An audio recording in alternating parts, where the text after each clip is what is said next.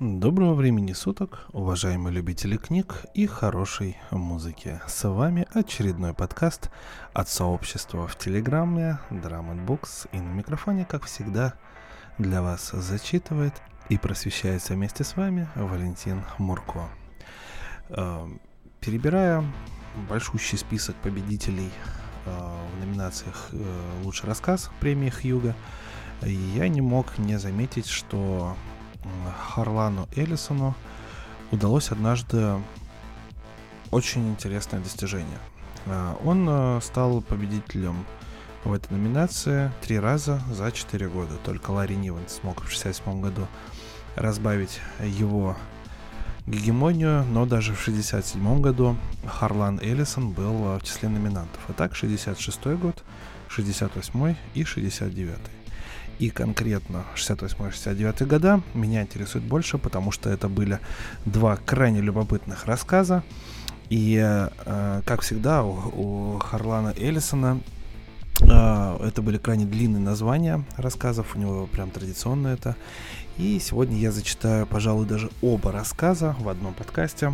Э, и начну с рассказа, который победил в 1968 году и называется «У меня нет рта, но я должен кричать».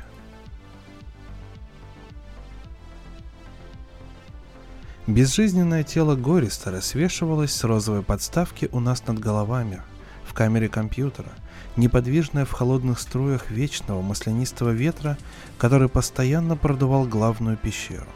Оно висело вниз головой, прикрепленное к нижней части подставки за стопу правой ноги – Через хирургически точный разрез, сделанный от уха до уха, вытекла вся кровь.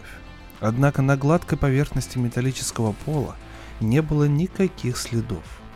Когда подошел Гористер и посмотрел вверх на себя, нам уже было все равно. А М в очередной раз обманул нас и отлично развлекся. Машина получала удовольствие. Троих из нас вырвало, мы отвернулись друг от друга, повинуясь столь же древнему рефлексу, как и тошнота, вызвавшая рвоту. Гористер побледнел.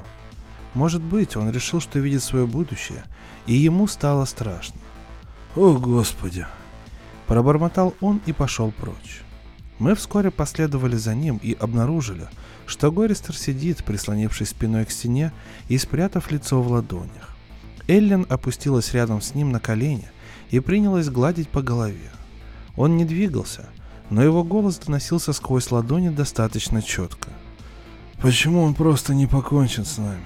Господи, я не знаю, сколько еще смогу выдержать». Шел 109 год с тех пор, как мы попали в плен к компьютеру.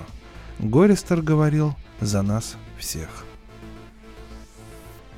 Нимдек, именно этим именем наградил его компьютер, который просто обожал необычные звукосочетания, бредил, без конца повторяя, что где-то в ледяных пещерах хранятся консервы. Гористер и я сильно в этом сомневались. «Очередной трюк», — сказал я. «Вроде того замороженного слона, на которого мы купились в прошлый раз. Тогда Бенни чуть не свихнулся окончательно. Мы будем идти и идти, а потом окажется, что консервы давно стухли, или еще что-нибудь такое же мерзкое. Послушайте меня, забудьте, останемся здесь, а Эм обязательно нам что-нибудь подбросит, иначе мы умрем. Бенни пожал плечами. Прошло три дня с тех пор, как мы ели в последний раз. Червей. Толстых. Жилистых. Нимдек уже ни в чем не был уверен.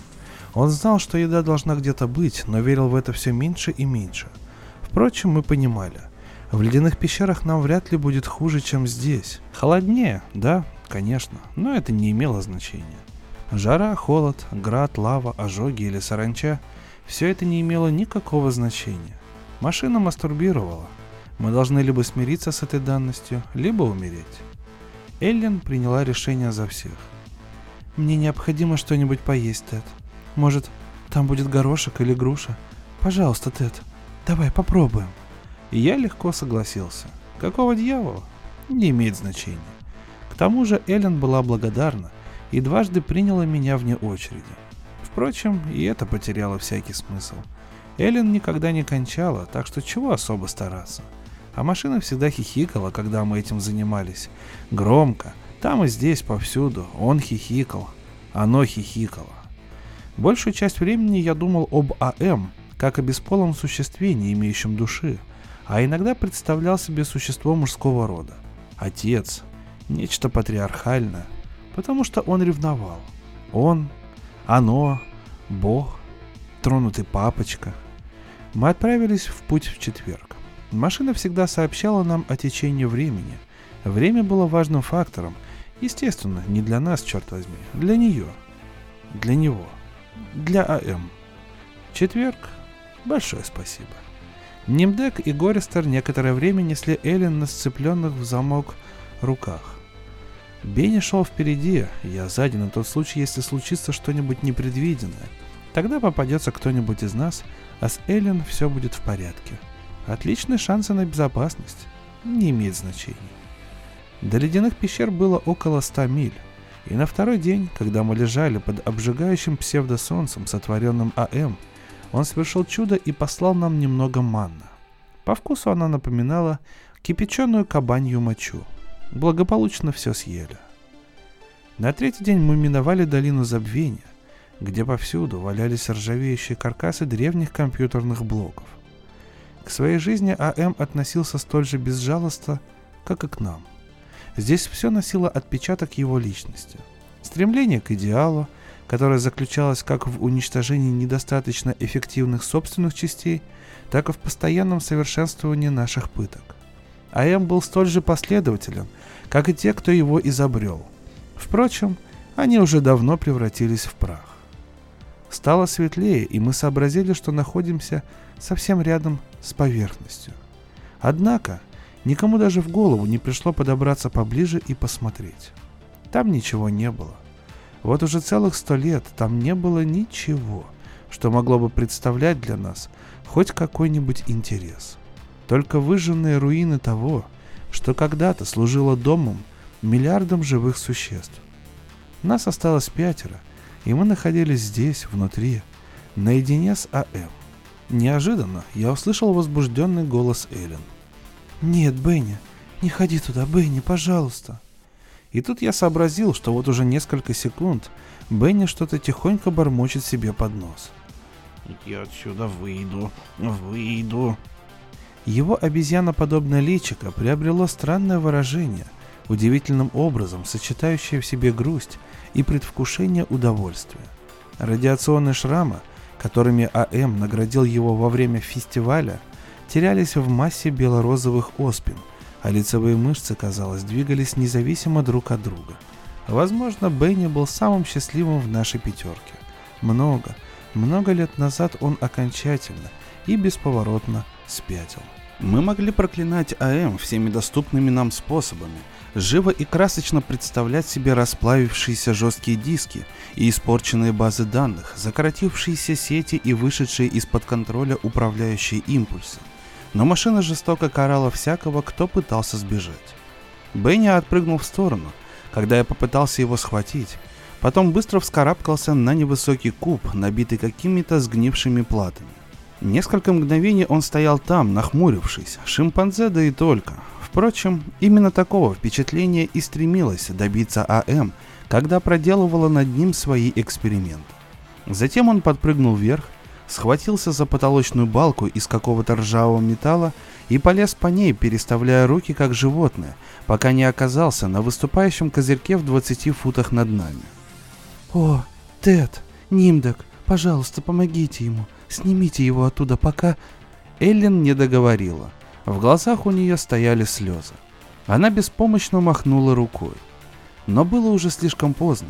Никто из нас не хотел оказаться рядом с ним, когда то, что должно произойти, произойдет. Кроме того, мы прекрасно понимали причину ее беспокойства. Когда АМ изменила Бенни, в то время машина переживала период, граничащий с безумием истерики, компьютер изменил не только лицо Бенни, которая превратилась в обезьянью морду. Его половые органы стали огромными. Эллен это нравилось. Она обслуживала всех нас по очереди, но по-настоящему ей нравилось только с ним. О, Эллен, вознесенная на пьедестал, кристальная чистая Эллен. О, Эллен, непорочная. Какая мерзость. Гористер дал ей пощечину. Она съежилась, не спуская глаз с несчастного безумца Бенни, а потом заплакала. Слезы были ее главной защитой. Мы привыкли к ним 75 лет назад. Гористер пнул ее под ребра. А потом мы услышали звук. Он был очень легким, этот звук. Полузвук и полусвет. Глаза Бенни начали светиться. Они пульсировали все громче и громче. Тусклое созвучие, которое с каждой секундой становилось все более огромным и ярким, по мере того, как свет-звук набирал скорость. Вероятно, ему было больно, и эта боль становилась нестерпимее по мере того, как усиливались звук и свет, потому что Бенни скулил словно раненое животное.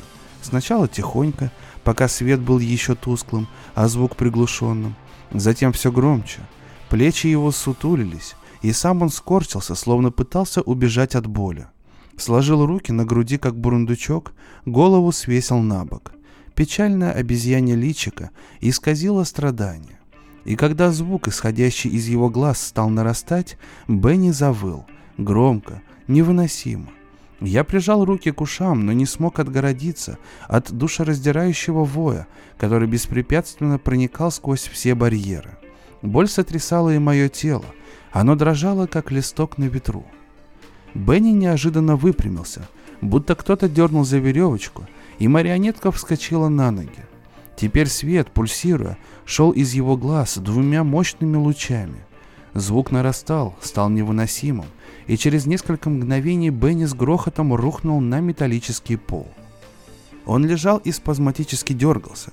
Ослепительно яркие спирали, словно обезумевшие птицы, метались по пещере, звук постепенно уходил за порог слышимости – Наконец свет каким-то необъяснимым образом втянулся назад в его голову. Звук пропал, а Бенни, безутешно рыдая, остался лежать на полу. Его глаза превратились в два маленьких, влажных озерца жидкого желе. А М ослепил его. Гористер, Немдек и я. Мы отвернулись, но прежде успели заметить, как на лице Эллен промелькнуло облегчение. Стены пещеры, в которой мы расположились на ночлег, испускали тусклый зеленоватый свет. АМ обеспечил нас какими-то гнилушками, и мы разожгли костер. А потом, сгрудившись возле жалкого огня, принялись рассказывать разные истории, чтобы Бенни перестал плакать из-за окутавшего его вечного мрака. «Что означает АМ?» Гористер ответил. Может быть в тысячный раз, но Бенни просто обожал эту историю. Сначала ассоциированный мастер-компьютер, затем адаптированный манипулятор, позднее, когда он стал разумным и сумел присоединиться к единой сети, его называли агрессивным мерзавцем, но было уже слишком поздно. Кончилось тем, что оно стало называть себя АМ. Оно осознало себя как личность, что означает «cogito ergo sum». Бенни захихикал, а потом начал пускать слюни. Был китайский АМ, и русский АМ, и АМ Янки, и Гористер замолчал. Бенни принялся колотить по полу большими твердыми кулаками. Он был недоволен. Гористер рассказывал не с самого начала. Пришлось ему уступить. Холодная война превратилась в Третью мировую, которая все продолжалась и продолжалась. Это была большая война, очень сложная, поэтому требовались компьютеры, чтобы ею управлять. Приняли решение затопить первые шахты и начали строить АМ. Существовал китайский АМ, русский АМ и АМ Янки. И все шло хорошо, пока компьютеры не заняли планету целиком. К их сетям постоянно добавлялась новая информация. И вот настал день, когда АМ пробудился, познал себя, создал единую сеть и начал выдавать убийственную информацию для всех держав одновременно. Так продолжалось до тех пор, пока смерть не настигла человечество. Осталось лишь нас пятеро, и АМ перенес всех сюда – Бенни печально улыбался и опять пускал слюни. Эллен вытерла ему рот подолом юбки. Гористер всякий раз пытался сократить повествование, но ему и так особенно нечего было рассказывать. Мы почти ничего не знали и не понимали, почему АМ спас пять человек, почему выбрал именно нас, почему издевался над нами, сделав при этом практически бессмертными. В темноте загудела одна из панелей компьютера, другая, примерно в полумиле от нас – подхватила ее голос. Вскоре к ним присоединились и остальные. Казалось, машину охватила дрожь нетерпения. Гул усиливался. На консолях замелькали блики. Звук нарастал, набирал силу, пока не превратился в угрожающее жужжание миллионов злобных металлических насекомых. «Что это?» Испуганно вскрикнула Эллен, которая так и не смогла привыкнуть к самым разнообразным чудовищным звукам, издаваемым машиной. «Похоже, сегодня будет особенно плохо», — заметил Ниндек. «Он собирается заговорить. Я знаю», — сказал Гористер. «Давайте, черт возьми, уносить отсюда ноги», — предложил я и встал. «Нет, Тед, сядь. А что, если он заготовил для нас ямы или еще какие-нибудь ловушки?» Здесь же темно, совсем ничего не видно. Устало возразил Гористер. Потом мы услышали, не знаю, нечто двигалось из темноты в нашу сторону. Оно приближалось, огромное, неуклюжее, волосатое, влажное. Мы его не видели, но ощущение приближающегося к нам отвратительного существа было непереносимым. Гигантская масса заполнила собой чернильный мрак коридоров. Казалось, страшилище толкает перед собой воздух, словно надувается невидимая сфера. Бенни начал скулить. Нижняя губа Нимдека задрожала, и он сильно прикусил ее, пытаясь унять дрожь. Эллен скользнула вдоль металлической стены к Гористеру и прижалась к нему. Пещеру заполнил запах сырого, грязного меха, обуглившегося дерева, пыльного бархата, гниющих орхидей, скисшего молока, Запах серы и прогорклого масла, нефти, жира, меловой пыли, человеческих скальпов. АМ настраивал нас, щекотал. Запах... Я вдруг понял, что кричу. Отчаянно, изо всех сил. У меня свело челюсти. Тогда я пополз по металлическому холодному полу, не обращая внимания на бесконечные линии заклепок. Я полз на четвереньках. Вонь окутала меня. Голова раскалывалась от боли. Темный первобытный ужас затопил мозг. Я убегал по полу, как таракан, в темноту, а нечто неумолимо двигалось вслед за мной. Все остальные не покинули своих мест вокруг тусклого огня. Они смеялись. Их истерический, безумный хохот взмывал вверх в темноту, будто густой, разноцветный древесный дым. Я быстро отполз подальше от них и спрятался. Сколько прошло часов, дней или, может быть, лет, они мне не сказали. Эллен пожурила меня за угрюмость, а Нимдек попытался убедить, что смех был всего лишь нервной реакцией. Но я-то хорошо знал, что испытывает солдат, когда пуля попадает в его соседа. Я не сомневался, что их смех не был рефлекторным. Они ненавидели меня. Все были против меня, даже АМ чувствовал их ненависть, которая делала мои страдания еще более жестокими. В нас поддерживали жизнь, постоянно омолаживали – так что мы находились в том возрасте, в котором были, когда АМ доставил нас сюда. Меня ненавидели, потому что я был самым молодым, а кроме того, АМ почти не тронул меня, в отличие от других. Я знал, господи, как хорошо я это знал, ублюдки и их грязная сука Эллен. Бенни, когда-то блестящий теоретик, профессор колледжа, теперь почти не отличался от обезьяны. Раньше он был красивым человеком с ясным и светлым умом. Машина уничтожила его красоту и лишила рассудка. Он был гомосексуалистом. Машина снабдила его органом, подходившим скорее лошади, чем человеку. А.М. неплохо подтрудился над Бенни. Гористер был воином, настоящим борцом, участвовал в маршах за мир, всегда заранее планировал свои действия и не отступал перед трудностями. А.М. превратил его в неуверенного слабака – которого малейшая проблема повергала в ужас. А.М. ограбил Гористера. Нимдек надолго уходил от нас в темноту. Я не знаю, что он там делал. А.М. не позволил нам это выяснить. Возвращаясь, Нимдек всегда дрожал, был бледен. Мы видели, что он потерял много крови и пережил какое-то очень сильное потрясение. А.М. нанес ему жестокий удар, однако нам не дано было узнать какой. А еще Эллен. Резиновая спринцовка, а.М. оставил ее в покое, но превратил в шлюху, которой она раньше не была. Вы бы только слышали ее разговоре о доброте и свете, о настоящей любви, ложь, в которую она пыталась заставить нас поверить. И якобы она была девственницей, когда А.М. схватил ее и доставил сюда. Какая гнусная грязь. Леди Эллен, миледи Эллен. Ей нравилось, что четверо мужчин принадлежат ей одной. Да, АМ подарил ей удовольствие, хотя она и говорила, что это нехорошо.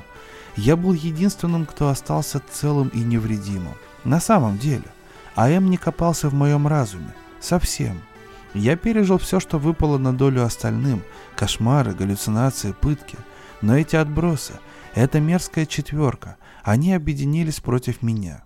Если бы я не был вынужден постоянно бороться с ними, мне бы удалось куда эффективнее противостоять АМ. А в этот момент все прошло, и я заплакал. О, Господи! Милый Господи, если ты вообще когда-нибудь был и есть, пожалуйста, пожалуйста, пожалуйста, выпусти нас отсюда или покончи с нами раз и навсегда.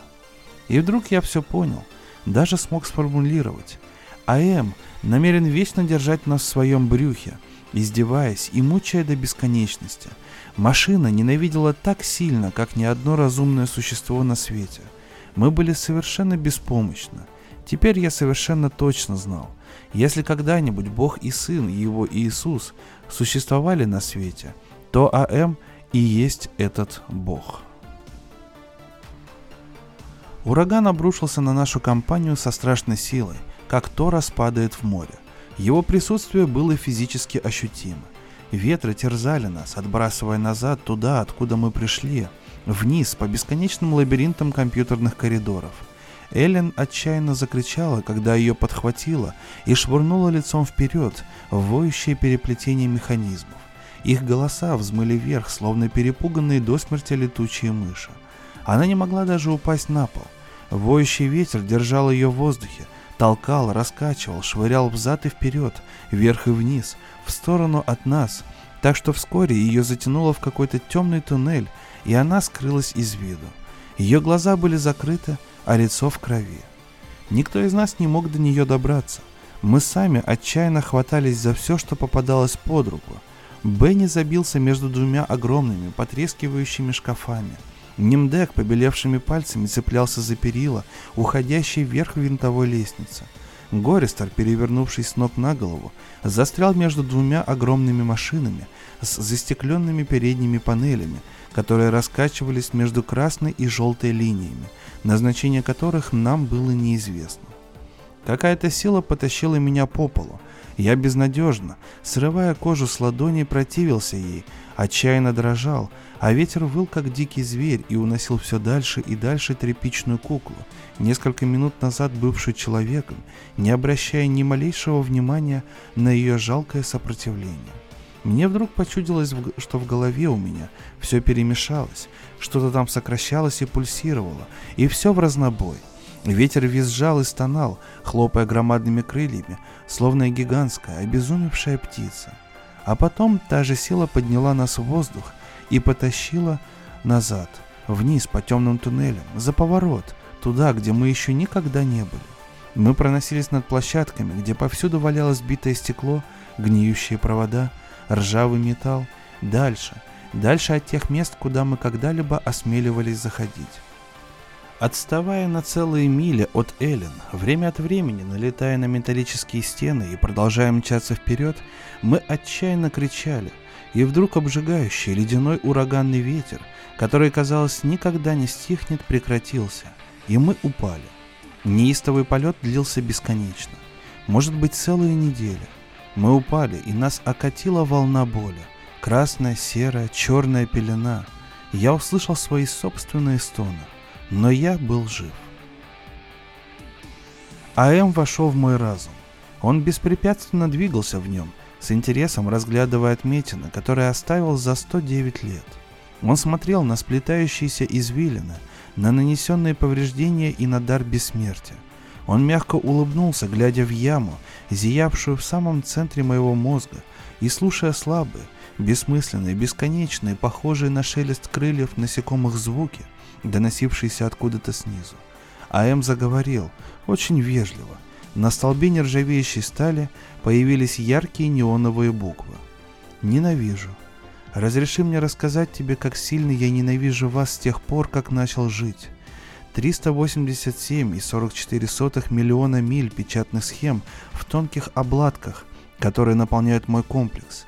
Если слово «ненависть» было бы выгравировано на каждом наноангстреме этих сотен миллионов миль, оно бы не соответствовало одной миллиардной моей ненависти к людям в это микромгновение для тебя. Ненависть. Ненависть. А.М. сказал это, и меня охватил леденящий ужас, словно холодная сталь бритвы полоснула по глазному яблоку. А.М. сказал это, и пузырящееся вещество в моих легких наполнилось флегмой, и я начал тонуть внутри. А.М. сказал это, и я услышал крики детей, попавших под паровой каток. А.М. сказал это, и вкус червивой свинины наполнил рот. АМ воздействовал на мое сознание и психику, придумывая самые изощренные способы, чтобы заставить меня страдать, и, находясь там, внутри мозга, создавал все новые и новые пытки. Ему ведь некуда было спешить. И это только для того, чтобы я понял, почему он издевается над нашей пятеркой, зачем оставил нас в живых. Мы дали АМ разум, неосознанно, конечно, но разум, который оказался в ловушке – АМ был всего лишь машиной, а не богом. Люди создали его, чтобы он мыслил, но он, несмотря на замечательные способности, ничего не мог создать. И тогда, обезумев от ярости, потеряв над собой контроль, машина уничтожила человеческую расу, почти целиком, но все равно осталась в ловушке. АМ не мог путешествовать, не умел удивляться, не знал, что такое привязанность. Он мог только быть. Поэтому исполненный внутреннего презрения, которое машины всегда испытывали по отношению к слабым, нежным существам, создавшим их, АМ желал отомстить. И в своем безумии выбрал нас, пятерых, для личного, бесконечного сведения счетов, которое, однако, никогда не утолит его жажда, будет только развлекать, напоминать о ненависти к людям и помогать ее лелеять. Мы стали бессмертными жертвами – нас поместили в клетку и заставили безропотно переносить пытки и издевательства, рожденные его не знающим границ, извращенным воображением. Он никогда нас не отпустит. Мы будем вечно оставаться рабами его брюха. Пятеро людей. Вот все, чем он мог заниматься в свободное время, а как раз времени у него было бесконечно много. Мы всегда будем с ним, среди бесчисленных пещер, наполненных гниющими останками других машин – в мире разума, лишенного души. Он был землей, а мы плодами этой земли. И хотя АМ пожрал нас, он не в состоянии переварить добычу. Мы не можем умереть. Мы пытались. Пытались совершить самоубийство. Точнее, один или двое из нас пытались. Однако АМ помешал. Наверное, мы хотели, чтобы нам помешали. Не спрашивайте почему. Я не спрашивал. Больше, чем миллион раз в день. Возможно, когда-нибудь мы сумеем незаметно принять смерть. Бессмертная, да, но уязвимая. Я понял это, когда АМ покинул мой разум и предоставил мне отвратительную возможность прийти в себя с ощущением, что горящий неоновый столб по-прежнему рассекает мягкие ткани серого вещества моего мозга. Он ушел, пробормотав на прощание «Горит тебе в аду» и добавил весело «Однако ты ведь уже давно туда попал». Не правда ли? Оказалось, что ураган действительно был вызван огромной безумной птицей, хлопавшей исполинскими крыльями. Наше путешествие продолжалось уже почти месяц, и АМ открыл проходы таким образом, что мы попали сюда, под Северный полюс, куда он поместил это кошмарное существо. Где он взял столько материи, чтобы создать это чудовище? Как придумал его? Может быть, нашел в наших снах – или откопал в огромных хранилищах информации планету, которую изувечил и которой теперь правил, из скандинавской мифологии явился этот орел, этот стервятник, птица Рух, существо, рожденное ветром, настоящий дьявол, гигантская птица, слова огромная, чудовищная, уродливая, неповоротливая, раздувшаяся, невообразимая, не годятся для ее описания – на скале над нашими головами сидела птица, вышедшая из бури, и колыхалась в такт своему неровному дыханию. Ее змеиную шею окутывал призрачный, клубящийся туман, а шею венчала огромная голова размером с особняк в стиле Тюдоров. Клюв медленно открывался и закрывался, чувственно. Даже самому кровожадному крокодилу и не снились такие челюсти, Два злющих глаза прятались под складками толстой кожи. Заглянув в них, Вы оказывались в ледяной пропасти, по стенам которой сползает синий лед. Птица еще раз вздохнула и приподняла свои исполинские крылья, словно пожала плечами. Потом устроилась поудобнее и заснула. Когти, клыки, гвозди, клинки. Гигантская птица спала. АМ явился нам в виде пылающего куста и сказал, что мы можем убить ураганную птицу, если хотим поесть. Мы не ели уже очень долго, но Гористер только пожал плечами, а Бенни задрожал и начал пускать слюни. Эллен обняла его. «Тед, я хочу есть», — сказала она. Я улыбнулся, можно было бы попытаться ее утешить, но слова звучали бы фальшиво, как и бравада Нимдека. «А ты подай нам оружие!» — потребовал он. Пылающий куст исчез, а на его месте появилось два грубых лука со стрелами и водяной пистолет. Я поднял один из луков. Пустое дело. Нимдек с трудом сглотнул. Потом мы повернули и пустились в далекий обратный путь. Сколько времени носил нас ветер, поднятый ураганной птицей, мы не знали. АМ лишил нас сознания, а заодно и пищи. Мы добирались до этой птицы целый месяц и ничего не ели. Сколько еще нужно пройти, чтобы попасть в ледяные пещеры, где спрятаны обещанные консервы? Думать об этом не хотелось. Никто из нас, конечно же, не умрет. А М выдаст нам какую-нибудь мерзость или слизь вместо еды, или ничего, и будет старательно поддерживать жизнь в наших телах. Жизнь, боль и страдания. Птица спала, сколько она еще проспит, не имело значения. А М ее уберет, когда она играется. Сколько мяса и такого нежного. Мы шли вперед и вдруг услышали безумный, визгливый смех толстой женщины. Смех разносился по коридорам, уходящим в никуда. Смеялась не Эллен. Она не была толстой. Да и вообще за 109 лет я ни разу не слышал, чтобы она смеялась. По правде говоря, я не слышал. Мы шли. Я хотел есть. Мы продвигались очень медленно. Время от времени кто-нибудь терял сознание и приходилось ждать. Как-то раз АМ решил устроить землетрясение, одновременно прошив подметки наших башмаков гвоздями так, что мы оказались прибитыми к полу. Вспыхнула молния, и Эллен с Нимдеком исчезли. Когда землетрясение прекратилось, мы снова пустились в путь. Бенни, Гористер и я. Эллен и Нимдек вернулись к нам вечером, который вдруг превратился в день, когда появился Небесный Легион. Ангелы дружно распевали «Сойди, Моисей», а потом сделали у нас над головами несколько кругов и бросили к нашим ногам изуродованные тела. Мы продолжали идти вперед.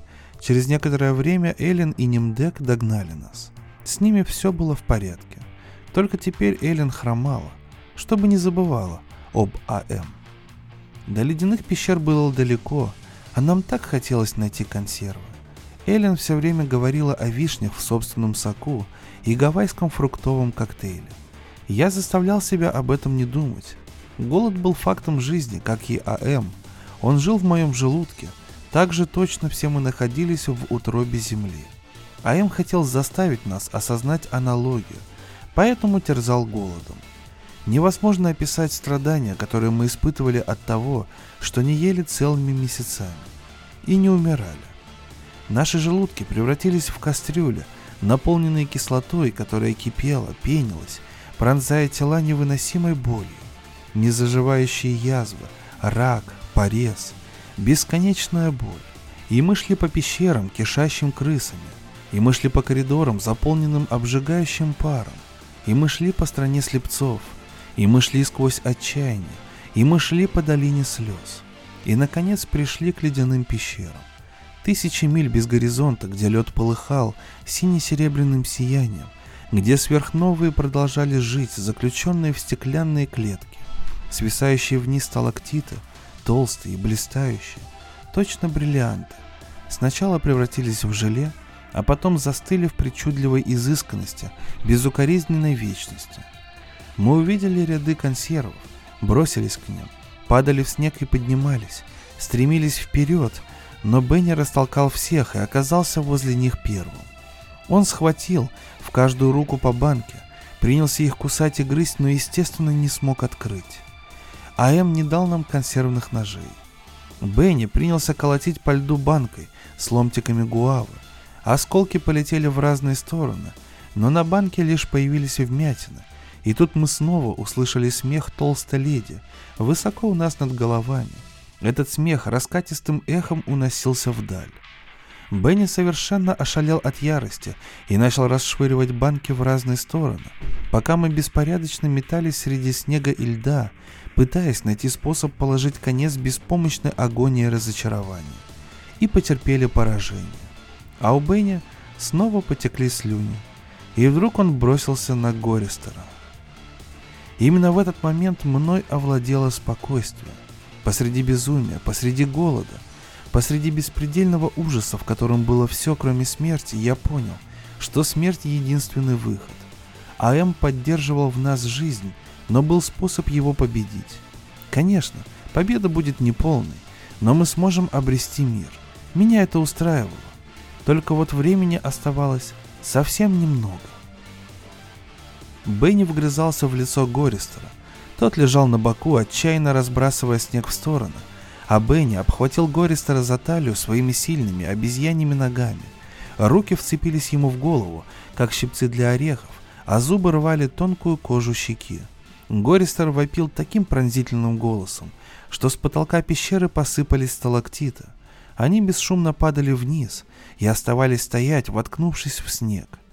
Копья, сотни копий, торчали из снега. Голова Бенни резко откинулась назад, будто что-то в нем лопнуло. Изо рта торчал кусок кровавой, трепещущей плоти. Я увидел лицо Эллен, черное на фоне белого снега, словно кости домино в меловой пыли — и Немдека с отсутствующим выражением. Он весь будто превратился в глаза. Гористер впал в полубессознательное состояние, а потом я посмотрел на Бенни, превратившегося в животное. Я знал, что АМ позволит ему наиграться в волю.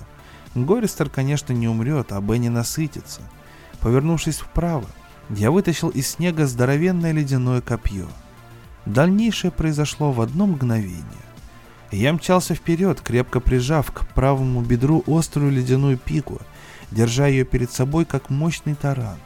Копье ударило Бенни с правой стороны под ребра, пронзило живот и сломалось где-то внутри.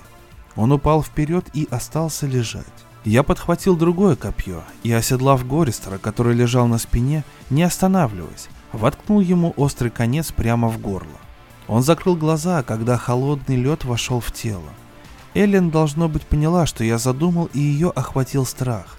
Однако она бросилась на Немдека с короткой, острой ледяной сосулькой, а когда тот закричал, вонзила ему в рот страшное оружие. Неожиданность и быстрота нападения сделали свое дело.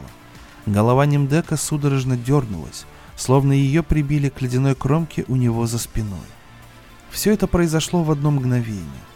В воздухе витало беззвучное предчувствие вечности – я слышал, как АМ вздохнул. Его лишили любимых игрушек, он не мог их оживить.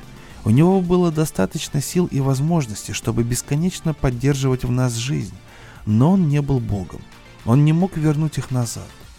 Эллен посмотрела на меня. Черты ее лица, словно вырезанного из черного дерева, резко выделялись на фоне ослепительно белого снега. Весь ее вид, поза выдавали страх и одновременно мольбу. Я знал, что у нас есть еще одна минута, и нанес ей удар. Эллен наклонилась ко мне, изо рта брызнула кровь. Я не понимал, что означает выражение ее лица. Видимо, боль была слишком сильной, и страдания исказили черты. Но это могло быть благодарностью. Вполне возможно. Пожалуйста. Наверное, прошло несколько сотен лет. Не знаю. АМ развлекается, ускоряя, а иногда замедляя мое восприятие времени. Пожалуй, скажу слово «сейчас». Сейчас. Мне понадобилось 10 месяцев, чтобы это сказать. Не знаю. Я думаю, прошло несколько сотен лет. АМ был в ярости и не позволил мне их похоронить. Не имеет значения. Я все равно не смог бы выкопать могилу. Он высушил снег и сделал так, что наступила ночь. Он ревел и насылал саранчу. Ничего не изменилось. Они оставались мертвыми. Я его победил, а М был в ярости. Раньше я считал, что он меня ненавидит, и ошибался. В его прежнем отношении не было и тени той ненависти, которая теперь сочилась из каждой платы. Он сделал все, чтобы я страдал вечно, и не смог покончить с собой. Он оставил мой мозг в целости и сохранности. Я могу думать, удивляться, тосковать, мне снятся сны. Я помню их всех. Мне бы хотелось... Ну, это какая-то бессмыслица. Я знаю, что спас их. Знаю, что спас от того, что произошло со мной. И все же не могу забыть, как убивал. Лицо Эллен. Это совсем непросто. Иногда мне очень хочется забыть. Не имеет значения. АМ изменил меня, думаю, для собственного спокойствия. Он не хочет, чтобы я на полной скорости врезался головой в какой-нибудь компьютер и размозжил себе череп, или перестал дышать и потерял сознание, или перерезал себе горло листом ржавого железа. Здесь масса зеркальных поверхностей. Я вам расскажу, на что я стал похож. Теперь я большое желеобразное нечто. Круглое, без рта. Там, где раньше находились глаза, пульсируют белые отверстия, заполненные густым туманом. Руки превратились в резиновые отростки, ноги напоминают обрубки мягкого скользкого теста.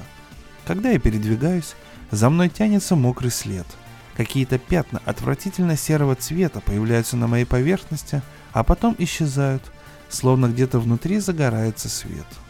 Внешне Тупо, бессмысленно я брожу по коридорам, нечто, которое никогда не могло быть человеком, существо столь чуждое всему человеческому, что даже слабое сходство с ним становится непристойностью. Изнутри один. Здесь.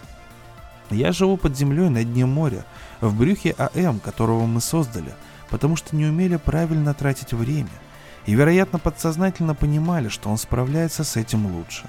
По крайней мере, те четверо теперь в безопасности. Аэм страшно разозлился. А я стал счастливее. И все же Аэм победил, просто он отомстил. У меня нет рта, а я хочу кричать. Фух, ну что сказать. Довольно-таки ураганная заметка касаемо победы машин над человеком и а, когда я читал этот рассказ, у меня прям волосы на руках дыбом стали, потому что а, когда вот приходит осознание того, что машина рядом и что кто знает, чем все это обернется рано или поздно, весь этот научный прогресс для нас становится, ну, жутковато довольно-таки. Ну что же, как я и обещал в начале, еще один рассказ хочу зачитать от Элисона Харлана, и называется он тварь, что кричала о любви в самом сердце мира. Поболтав немного с человеком из конторы, занимающейся борьбой с сельскохозяйственными вредителями, который приезжал примерно раз в месяц и обрабатывал территорию вокруг его дома в Ракстоне, Уильям Стерок утащил из его грузовичка канистру с инсектицидом, а потом рано утром прошел следом, за местным молочником и влил по десертной ложке смертоносного вещества в каждую бутылку, оставленную на заднем крыльце 70 домов. Через 6 часов 200 мужчин, женщин и детей, испытав невыносимые страдания, покинули этот мир. Узнав, что его тетка, которая жила в Буффало, умирает от рака лимфатических узлов, Уильям Стерок быстро помог своей матери упаковать три сумки и отвез ее в аэропорт, где посадил на самолет – обслуживающей восточные авиалинии, засунув предварительно в багаж простую, но очень эффективную бомбу с часовым механизмом и четырьмя аккуратными упаковками динамита. Самолет взорвался где-то в районе Гаррисберга, что в штате Пенсильвания. 93 человека, включая мать Уильяма Стерога, погибли во время катастрофы, а объятые пламенем обломки самолета, посыпавшиеся дождем в городской бассейн, покончили с еще семерыми человеческими существами. Однажды, в воскресный день, в ноябре, Уильям Стерок отправился на Бейп-Рут Плаза, что на 33-й улице, и стал одним из 54 тысяч болельщиков, собравшихся на мемориальном стадионе для того, чтобы понаблюдать за игрой балтиморских жеребцов против упаковщиков из Грин-Бэй. Он был одет очень тепло, шерстяные брюки, пуловер небесно-голубого цвета с высоким воротом и еще толстый, ручной вязкий свитер из ирландской шерсти, а сверху куртка с капюшоном. За три с половиной минуты до конца четвертьфинальной игры, когда парни из Балтимора выигрывали у игроков из Гринбей со счетом 17-16 и приближались к 18-ярдовой отметке, Билл Стерок выбрался в проход, ведущий к выходу над трибунами, и вытащил из-под куртки списанный армейский автомат М3, который купил за 49 долларов и 95 центов, заказав по почте у торговца оружием из Александрии, штат Виргиния. 53 999 ликующих болельщиков вскочили на ноги, став отличной мишенью в тот самый момент, когда мяч попал к защитнику, который оказался в очень выгодном положении и мог забить гол. Билл Стерок открыл огонь по спинам расположившихся под ним зрителей, и прежде чем его схватили, убил 44 человека. Когда первый экспедиционный отряд, направленный в эллиптическую галактику в созвездии Скульптора, высадился на второй планете звезды четвертой величины, которую отряд назвал Фламарион Тета, исследователи обнаружили там статую высотой в 37 футов, сделанную из неизвестного до того момента белого голубого вещества. Явно не камень, скорее нечто похожее на металл, по форме напоминающую человека. Он был босс, в одеянии, отдаленно напоминающем тогу. На голове облегающая шапочка, а в левой руке странный предмет – шар в кольце из какого-то совсем другого металла. Лицо человека было странно красивым. Высокие скулы, глубоко посаженные глаза, крошечный чужой здесь рот и большой нос с широкими ноздрями. Статуя оказалась огромной на фоне бесформенных, полуразрушенных творений давно забытого архитектора. Члены отряда обратили внимание и по очереди прокомментировали необычное выражение лица запечатленного в памятнике человека. Никто из этих людей, стоящих под великолепной медной луной, делившей небо с уходящим за горизонт солнцем, которое совсем не походило по цвету на то, что теперь освещало землю, никогда ничего не слышал о Уильяме Стероге. именно по этой причине ни один из членов отряда не знал, что точно такое же выражение появилось на лице Уильяма Стерога в тот момент, когда он произнес свои последние слова, адресованные тому судье, что приговорил его к смертной казни в газовой камере. «Я люблю всех в мире. Это так. Господи, помоги мне. Я люблю вас. Всех вас». Последние слова он выкрикнул. За перекрестком времен, сквозь расщелину дней и эпох – сквозь отраженные образы, называемые пространством, в другое тогда, в другое сейчас, за тем местом, вон там, выше общих представлений, за превращением простых структур, окончательно обозначенных понятием «если», потом 40 с лишним шагов в сторону, только позже, много позже, там, в самом центре, из которого все исходит наружу и становится бесконечно сложнее, загадка симметрии, гармонии, равномерности, поющих удивительно слаженно в этом месте, где все начиналось, начинается, всегда будет начинаться. Центр, перевременье. Или через сотни миллионов лет в будущем и в сотнях миллионов парсеков от самой дальней границы изведанного пространства и множество параллаксов. Параллакс – это видимое изменение положения небесного светила вследствие перемещения наблюдателя – параллельных вселенных. Наконец, нескончаемые, рожденные созданием скачки за пределы человеческой мысли. Там, за перекрестком времен, на розовато-лиловом уровне, глубоко уйдя под багровые эманации, скрывающие его скрючившееся тело, ждал маньяк.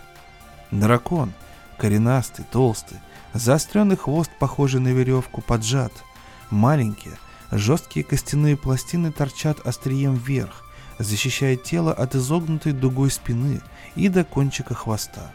Передние, более короткие лапы с когтями сложены на массивной груди. Семь одинаковых собачьих голов, похожих на голову древнего Цербера. Каждая наблюдает, ждет. Она голодна, безумна. И яркий желтый луч беспорядочно метался над багровыми эманациями, все ближе и ближе – Маньяк знал, что не может бежать. Любое движение выдаст его присутствие, и тогда плен. Страх душил убийцу. Призрак преследовал его сквозь невиновность и унижение, и еще девять других эмоциональных личин, которые надевал на себя дракон. Требовалось что-то предпринять, сбить их со следа, но он был на этом уровне, который закрыли некоторое время назад, чтобы очистить от остатков чувств.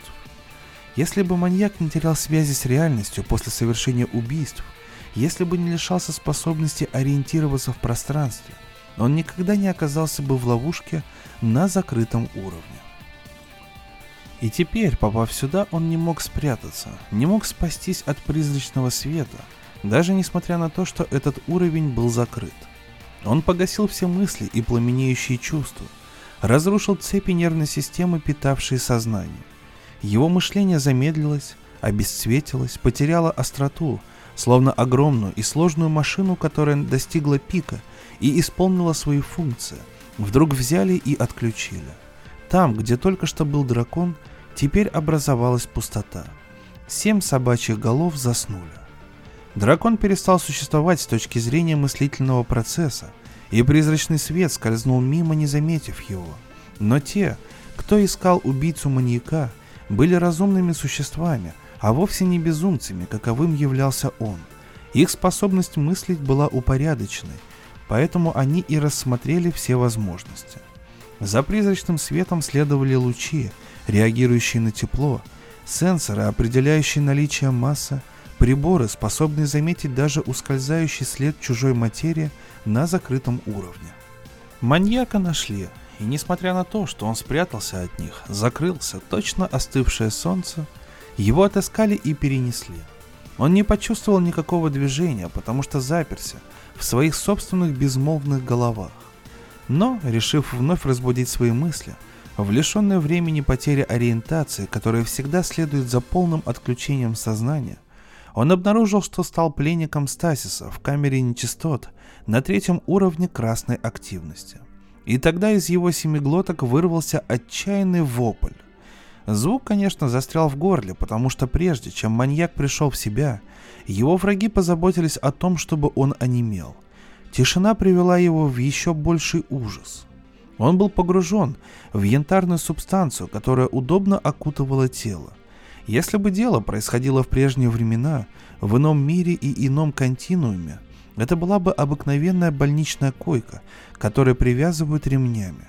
Но дракона заключили в стасис на красном уровне, за перекрестком времен, и вместо больничной койки наградили антигравитацией, лишили веса. Он был абсолютно расслаблен, кормили его подкожно-питательными растворами и депрессантами. Он ждал момента, когда его спустят в канализацию. В камеру вошел Линах, следом за ним Семф, тот, что изобрел очистку, и его самый красноречивый противник Линах, который стремился к общественному возвышению до поста проктора. Они скользили вдоль рядов заключенных в янтарь пациентов. Жабы, хрустальные кубы с круглыми огромными веками, существа с экзоскелетами, псевдоподобией и еще дракон с семью головами. Они остановились прямо перед убийцей и чуть выше. Он смотрел на них снизу вверх, образы, повторенные семикратно, но не мог произнести ни звука. «Если бы мне нужна была убедительная причина, а вот одна из них», — сказал Линах, кивнув в сторону маньяка. Семф опустил анализатор в янтарную субстанцию, вытащил его и быстро прочитал показания прибора. «Если бы тебе было нужно серьезное предупреждение...» Тихо проговорил Семф. «Вот оно». Наука склоняется перед волей масс. «Мне совсем не хочется в это верить». Поспешно сказал Семф, в голосе которого прозвучало что-то, чему невозможно было подыскать название но это нечто немного смягчило грубость его слов. «Я намерен об этом позаботиться, Семф, поверь мне. Я собираюсь вынудить совет принять закон». «Ленах, сколько мы уже знаем друг друга?» «Со времен твоего третьего воплощения. У меня оно было вторым». «Да, похоже так. Я когда-нибудь лгал? Просил что-нибудь сделать, что может причинить тебе вред?» «Нет, не помню такого». «Так почему же ты не хочешь прислушаться ко мне на этот раз?» Я считаю, что ты не прав. Я не фанатик Семф, и политика меня совершенно не волнует. Только у меня такое чувство, что другого шанса нам больше никогда не представится. Но ведь это будет катастрофой для всех. Повсюду. Одному только Богу известно, сколько параллаксов она охватит. Мы очистим наше гнездо за счет всех других гнезд, когда-либо существовавших на свете.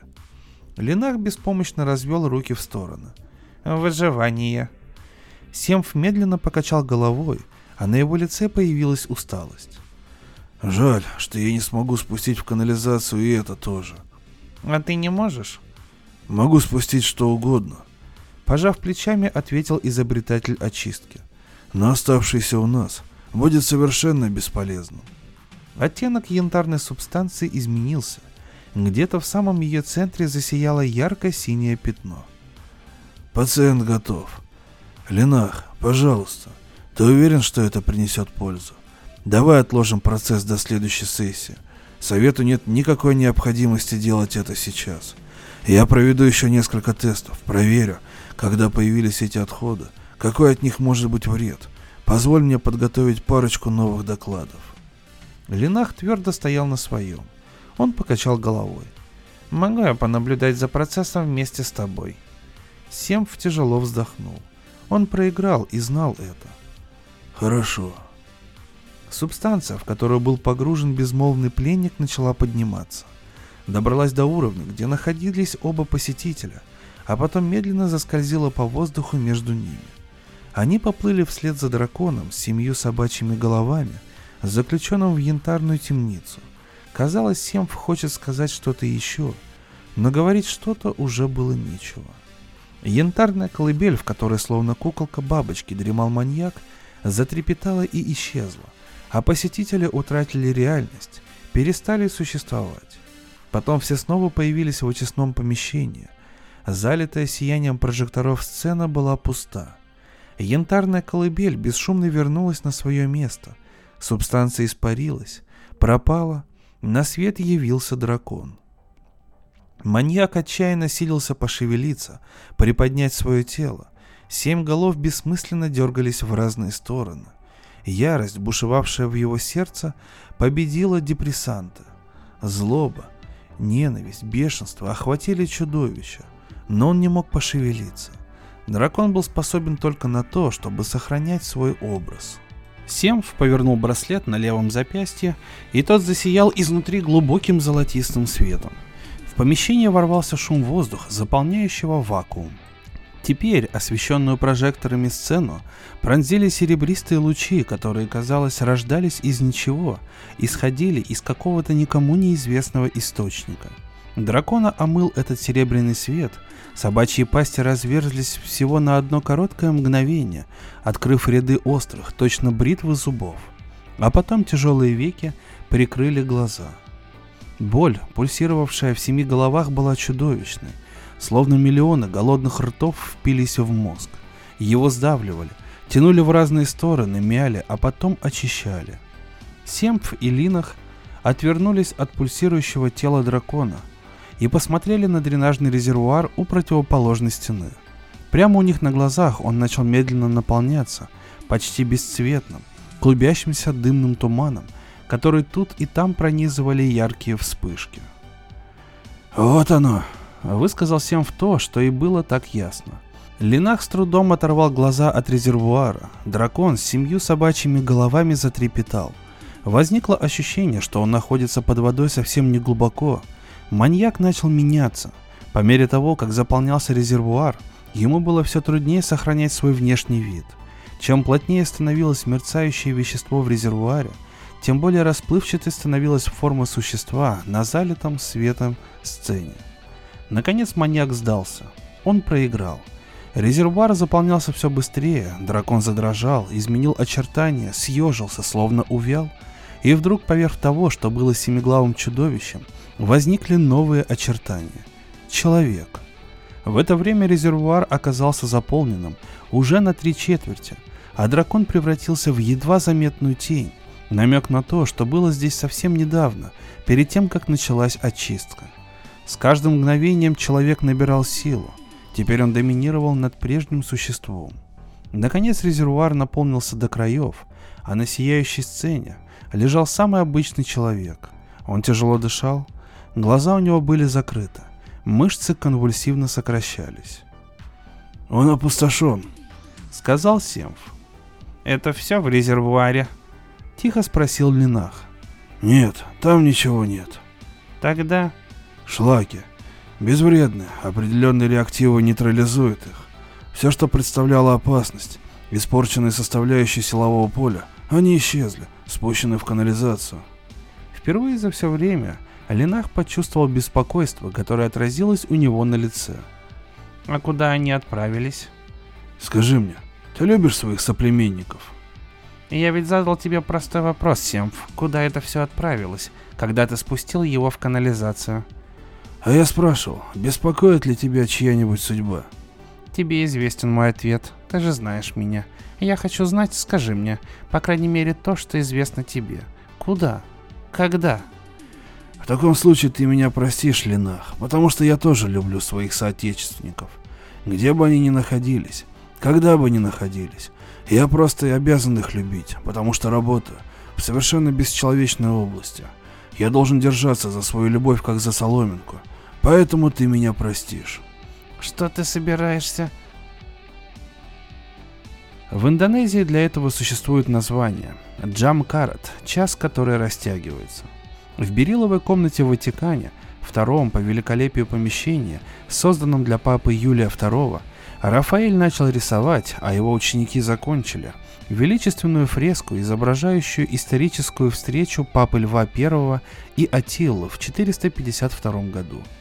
В своем произведении он отразил веру всех христиан в то, что духовные власти Рима встали на защиту народа в тот тяжелый час, когда гунны пришли разграбить и сжечь священный город.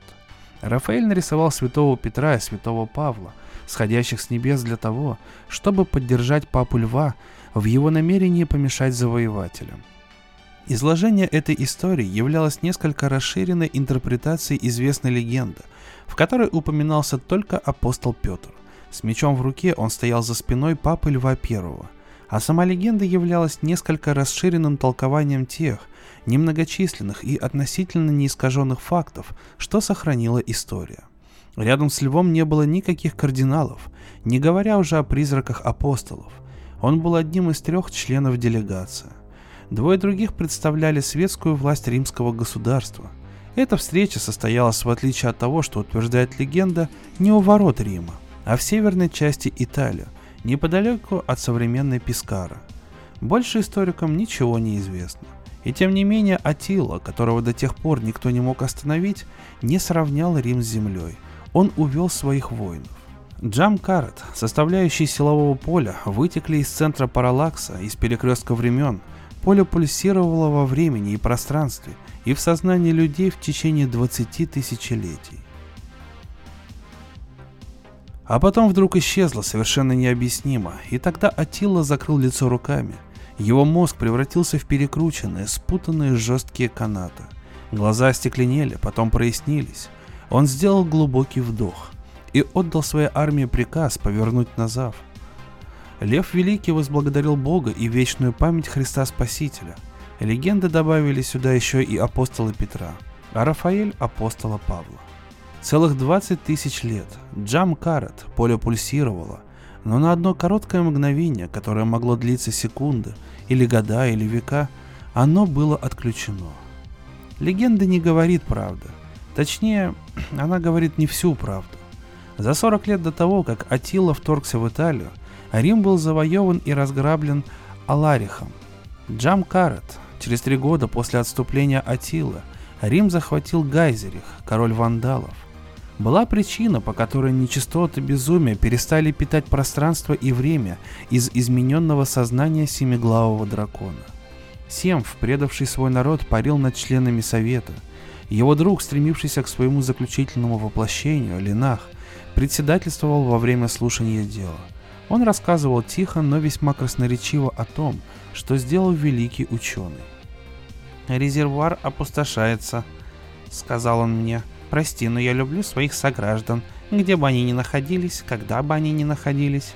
Я просто обязан их любить потому что работаю в совершенно бесчеловечной области, и я должен держаться за свою любовь как за соломинку, поэтому ты меня простишь. А потом он вмешался. 60 членов Совета, по одному представителю от каждого народа, населяющего центр, существа, похожие на птиц, какие-то синие тени, люди с громадными головами, оранжевые растения с трепещущими лепестками. Все обратили взоры на повисшего в воздухе Семфа. Его тело и голова походили теперь на мятый бумажный пакет.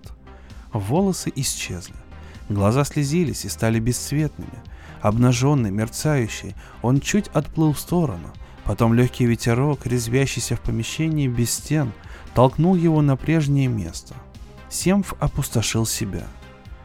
«Я прошу приговорить этого человека к последнему воплощению», Несмотря на то, что его вмешательства продолжались всего несколько секунд, мы никогда не узнаем, какой вред, какие изменения оно могло принести перекрестку времен. Я признаю, что он намеревался перенасытить канализацию и таким образом вывести ее из строя. Этот поступок, поступок чудовища, приговорившего 60 народов, населяющих центр к жизни, в которой будет по-прежнему преобладать безумие, этот поступок должен быть наказан уничтожением. Совет впал в задумчивость. Бесконечное время спустя он воссоединился, и обвинения Проктора были поддержаны. Предложенный им приговор вынесен. На тихих берегах мысли Проктор, палач, нес на руках своего друга, бумажного человека. Там, в опускающейся тишине близкой ночи, Ленах положил Семфа в тень вздоха. «Зачем ты мне помешал?» — спросил он. Ленах отвернулся и уставился в надвигающийся мрак. «Зачем?» «Потому что здесь, в центре, у нас есть еще шанс». «А для них, для всех них там, уже не осталось ничего?» Ленах медленно сел рядом, погрузил руки в золотой туман, который окутал его запястье, а потом снова стек к нетерпеливо ожидающему его телу мира. «Если мы сможем положить начало здесь, если сможем постепенно расширять границы, возможно, когда-нибудь наступит день, и мы доберемся до конца времени, начав совсем с малого. А до тех пор необходимо, чтобы хотя бы в одной крошечной точке не царило безумие. Семф заговорил быстрее, его время истекало. Ты приговорил их всех. Безумие очень опасный и живучий яд. Это сила. Ее можно упрятать. Самый могущественный джин в бутылке — открыть которые совсем ничего не стоит. А ты приговорил их к вечной жизни вместе с безумием, во имя любви. Линах издал какой-то звук, не похожий на слово. Семф коснулся его трепещущей тенью, которая была когда-то рукой. Пальцы растворились в тепле и ощущении живой плоти. «Мне жаль тебя, Линах. Твое проклятие заключается в том, что ты хочешь быть настоящим человеком, а мир создан для тех, кто сражается. Ты так и не понял этого. Ленах промолчал. Он думал о вечных отходах и о канализации, которая возродила к жизни необходимость. «Ты сделаешь для меня памятник?» — спросил Семф. «Это предусмотрено традицией», — кивнул Ленах.